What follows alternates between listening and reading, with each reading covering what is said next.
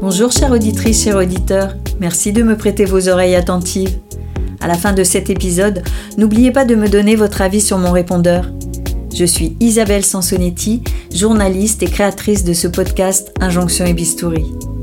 Pour ce nouvel épisode solo, j'ai envie de vous raconter où j'en suis de ma recherche de nouveaux invités. Côté témoignage, je continue de parler de mon podcast à tout le monde autour de moi, à mes proches, à mes amis, dans les congrès de médecine esthétique, aussi bien aux médecins, dermatochirurgiens que je croise, qu'aux représentants des marques de dispositifs médicaux tels que les gels injectables ou les lasers. J'en parle également dans les conférences de presse, aux journalistes, bref, toutes les occasions sont bonnes pour faire connaître mon podcast. Ainsi, ma prochaine invitée, Aliénor, est l'amie d'une attachée de presse rappelée en septembre. Dans l'épisode enregistré en octobre et qui sera disponible mi-décembre, Aliénor raconte pourquoi elle a eu envie de s'offrir une rhinoplastie à 41 ans, ce dont elle se félicite, mais dont elle évite de parler autour d'elle. Et en janvier, j'enregistrerai le témoignage d'une amie d'amis pas très satisfaite de son opération des paupières, mais qui fait avec.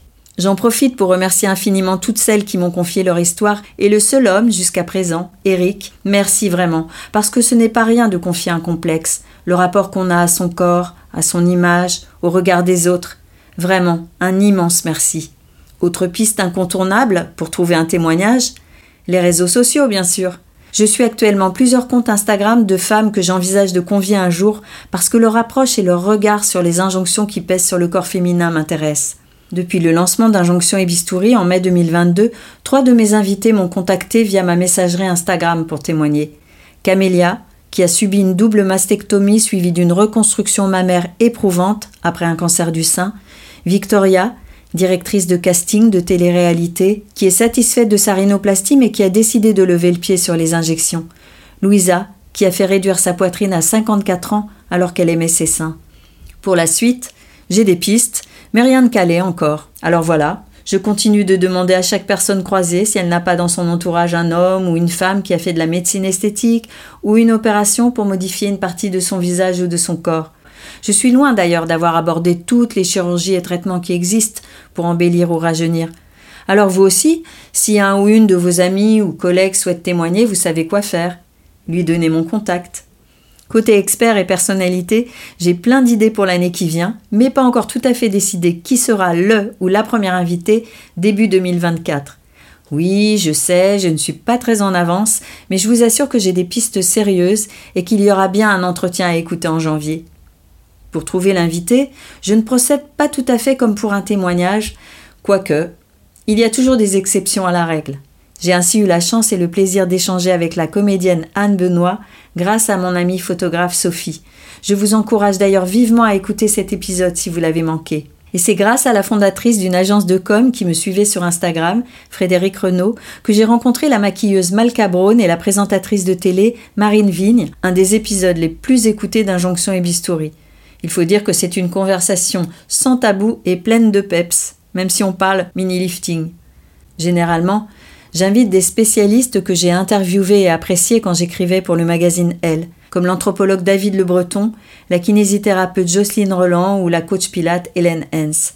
Je tends aussi mon micro à des médecins comme les dermatologues Flora Fischer et Véronique Gassia, ou les chirurgiennes plasticiennes Isabelle Sarfati et Barbara Hersan. Elles ont un avis évidemment pointu sur leur pratique et un rapport à leur propre corps que j'imagine influencé par leur métier, mais ça vous découvrirez si c'est le cas en les écoutant.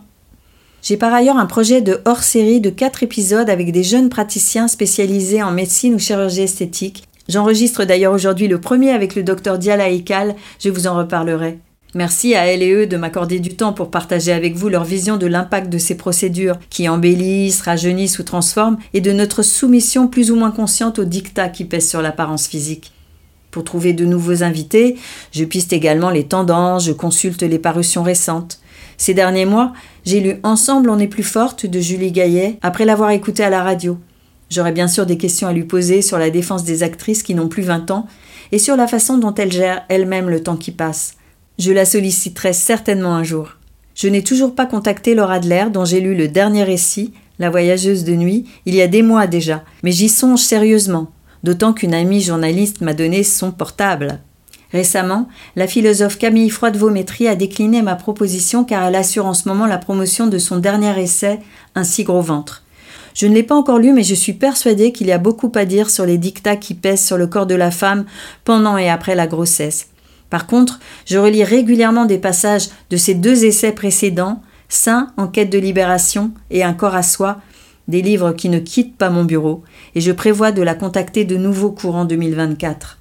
Cette semaine, j'ai achevé la lecture de Selfie, Comment le capitalisme contrôle nos corps, de la journaliste Jennifer Padjemi. Je l'avais rencontré au dernier Paris Podcast Festival. On avait alors discuté des injonctions et fantasmes qui pèsent sur le corps des femmes, et ça me plairait vraiment de poursuivre cet échange dans un épisode.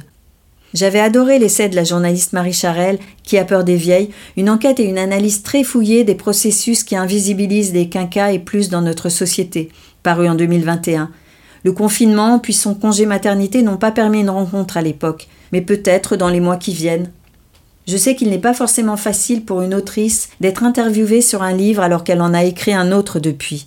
Mais le sujet des normes esthétiques et jeunistes reste tellement d'actualité.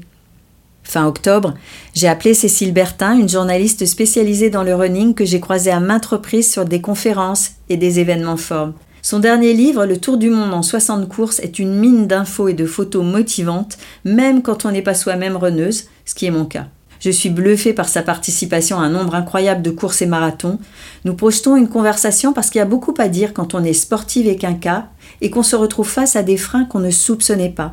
Bref, ceci est un teaser puisqu'on enregistre en décembre.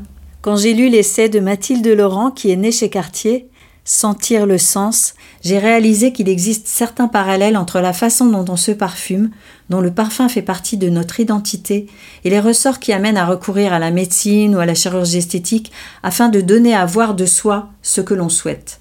Car il existe de nombreuses injonctions liées au parfum. On peut être critiqué pour son sillage, pour ce qu'on sent ou ne sent pas, pour ce à quoi notre parfum, celui qu'on a choisi, renvoie, culturellement ou socialement parlant, J'espère avoir le plaisir de partager un jour avec vous notre conversation. Voilà, j'ai bien d'autres idées encore, que je dévoilerai sans doute dans un prochain épisode solo. J'aimerais évidemment savoir laquelle de ces femmes inspirantes vous aimeriez écouter. N'hésitez pas à me faire un retour et à me suggérer d'autres pistes sur mon répondeur. Vous trouverez le lien dans la description de mon podcast sur votre plateforme préférée, mais également sur mon compte Instagram, Injonction. Un immense merci à vous qui me suivez. Je souhaite que vous preniez autant de plaisir à écouter ce podcast que moi à le fabriquer et à le porter. Et bienvenue à vous qui le découvrez. N'oubliez pas de vous abonner sur la plateforme de votre choix et de mettre 5 étoiles. Cela augmentera la visibilité d'Injonction et qui est un podcast indépendant. Allez, je vous laisse. Prenez soin de vous. Et à très vite pour un nouvel épisode sans retouche.